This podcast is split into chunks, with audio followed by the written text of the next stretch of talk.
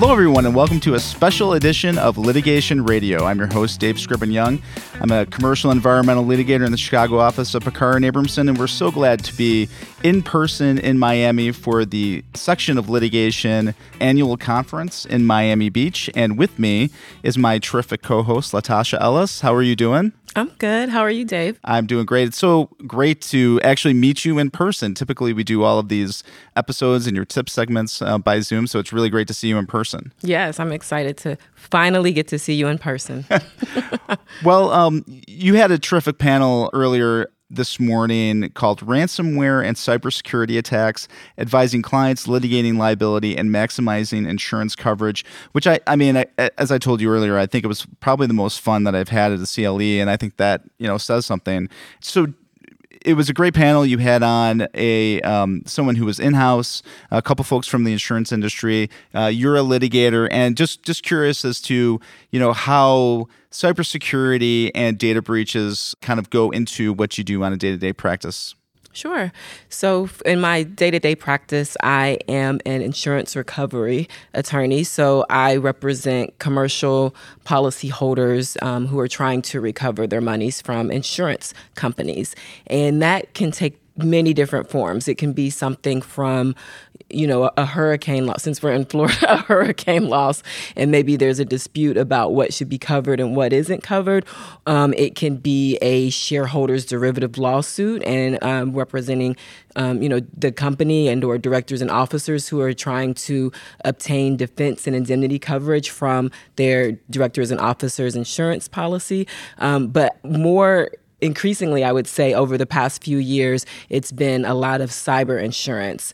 Um, and it's, you know, policyholders trying to recover money from insurance companies related to cyber incidents. And whether that's just an inadvertent disclosure of information, maybe it was like employee information that was inadvertently posted on the SharePoint site, and, you know, maybe the employees weren't happy about that. Or it could be, you know, a ransomware attack, or it could be some sort of allegation of privacy.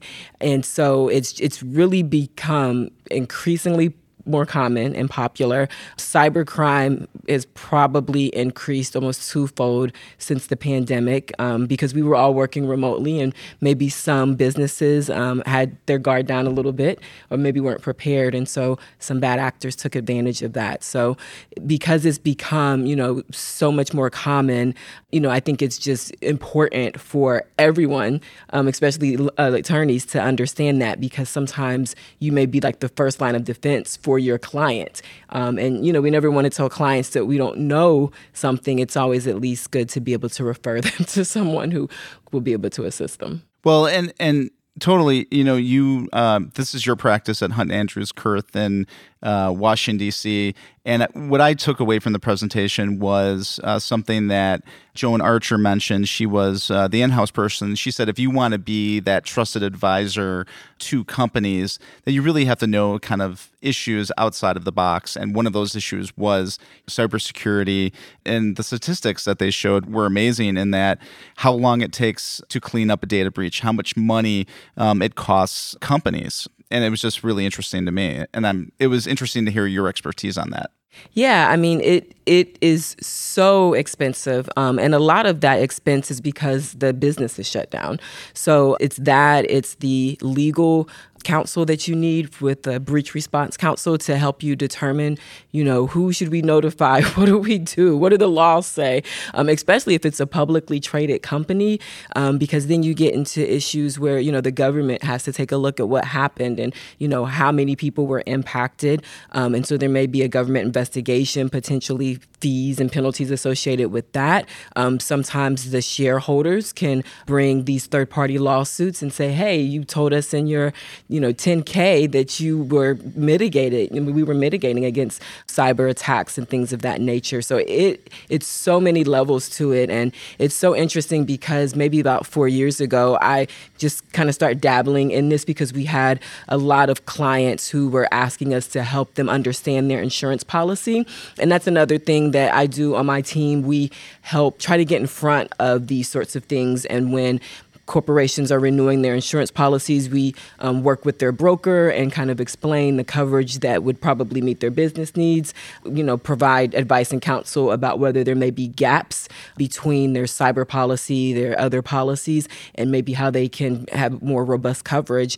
So we do try to get in front of it, but just probably, like I said, over the past four years, in addition to that advice and counsel, now there's a lot more disputes between policyholders and insurance companies because it is you know, and I'm kind of using air quotes here, it's like new, and there's, you know, some disagreement about you know what policy language means. You know if there has to be i think one of the most contentious is the direct and directly provision that says that you know your loss has to be directly attributed to this cyber event. Well what does that mean? Does that mean that if an employee you know, inadvertently clicks on an email, then they become an intervening event, and so now there's no coverage, or does that mean you know something else? So it's it's a really fascinating time to you know be working in cyber.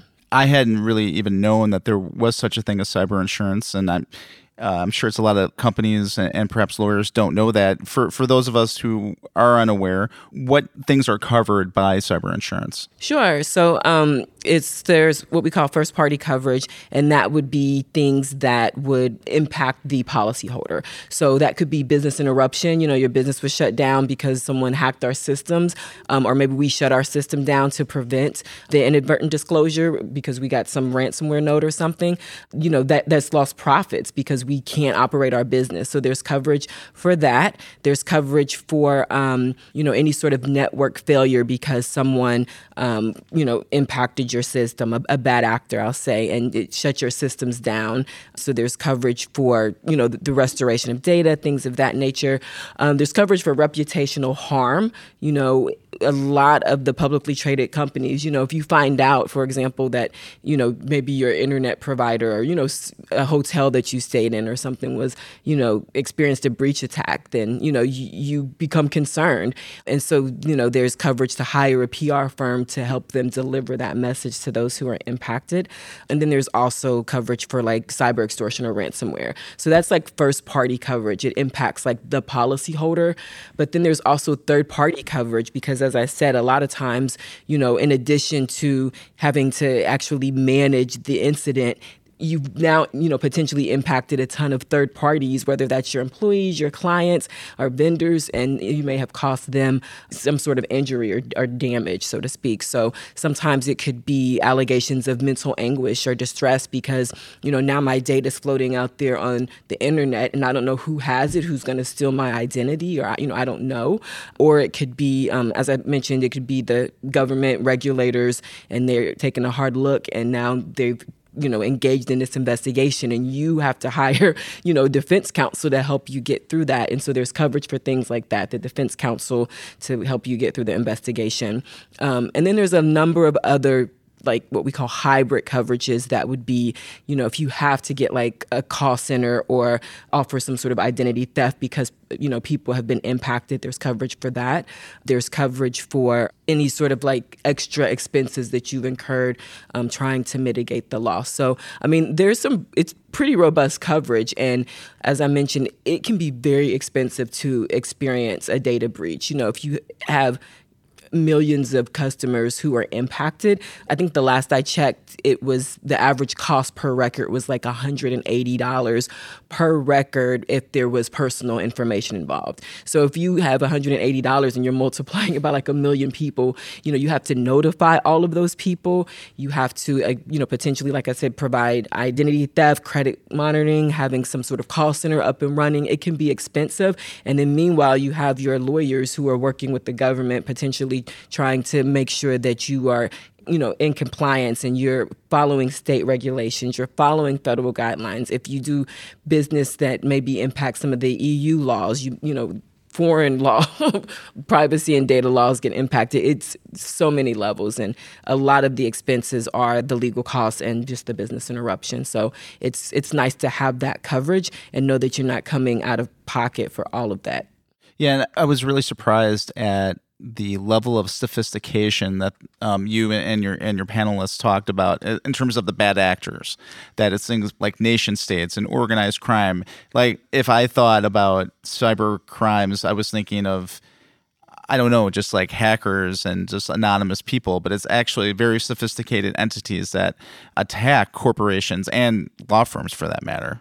Yeah, um, it's and I think that it's gotten over the past probably five to six years, they've just become so much more sophisticated, which we talked about on the panel. You know, so much so that it's very inexpensive for someone to be in the job of a bad actor or a hacker and it's just it's almost like a, a game of the dozens you know where they'll just target a number of companies and see you know who's gonna who's gonna catch the bait and who's gonna help them get into someone's system. So it's that, but it's also too a lot of it sometimes can be prevented by employees. And they may do this at your firm, you know, where they have like phishing exercises and maybe it's like some sort of email and you're like reading it and you're like I don't know if that's from the managing partner or or if this is a trick. So just those types of exercises are some of the things that companies put into place to try to educate employees because it really just takes one employee to click on the bad link and now you know the bad actor has access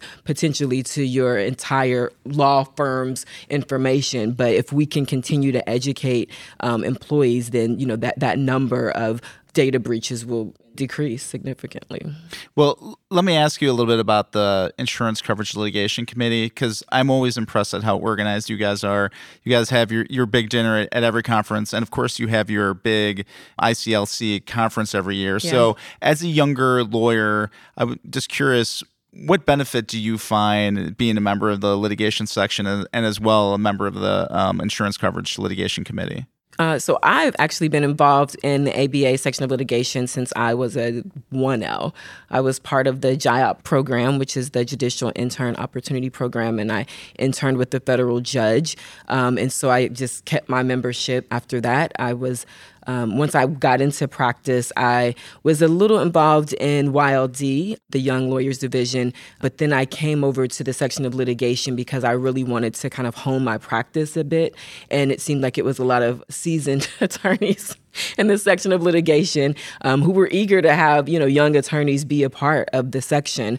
So I participated in the Young Lawyer Leadership Program (YLLP), and when I was in that program, I got the opportunity to be in leadership in the section of litigation and to, in some respects, rotate and kind of visit the different committees. I feel like I kind of found my home with the Insurance Coverage Litigation Committee because I do insurance and I didn't even know that there was a committee for insurance. But it's, it's really cool because, you know, I represent policyholders. Some of the other members, you know, they represent insurance companies. And so being able to have friendship and that brain trust with people on the other side, uh, that can always be helpful as a young litigator to understand what may, you know, what may work, what may not work. It's also great because sometimes in my cases, I'm on the other side of someone that I know from the ABA. And so I think that that can, in some respects, be beneficial to my client because we can try to come to some sort of amicable resolution, you know, short of litigation. So in addition to that, I mean, you know, I'm here at this section annual annual conference and I'm speaking on a panel. And, you know, I would consider myself a, a pretty young attorney. And so just the opportunity to do, you know, speaking on a panel, to, you know, be part of the podcast and to you know just even write articles and blog posts for the section. I think that that has helped tremendously with my practice and helped me kind of stay on my toes to make sure that i'm up to date with things. So i am the biggest proponent of being involved and engaged in ABA, and I'll obviously plug the section of litigation. Absolutely. Well, you know, thank you so much for being an integral part of what we do on the podcast, and certainly, you know, thank you for being uh, a great volunteer and member of the section. Sure. Well, thank you so much, everyone, for listening today. That's all we have for the show. Um, I'd like to uh, thank a couple of people, of course, Latosha Ellis, as well as uh, Michelle Oberts, who really helped us out in getting um, our room set up for today, and, uh, of course, all of her efforts with the podcast. And I also would like to thank Lawrence Colletti and his audio professionals at Legal Talk Network. And last but not least, thank you so much for listening. I'll see you next time.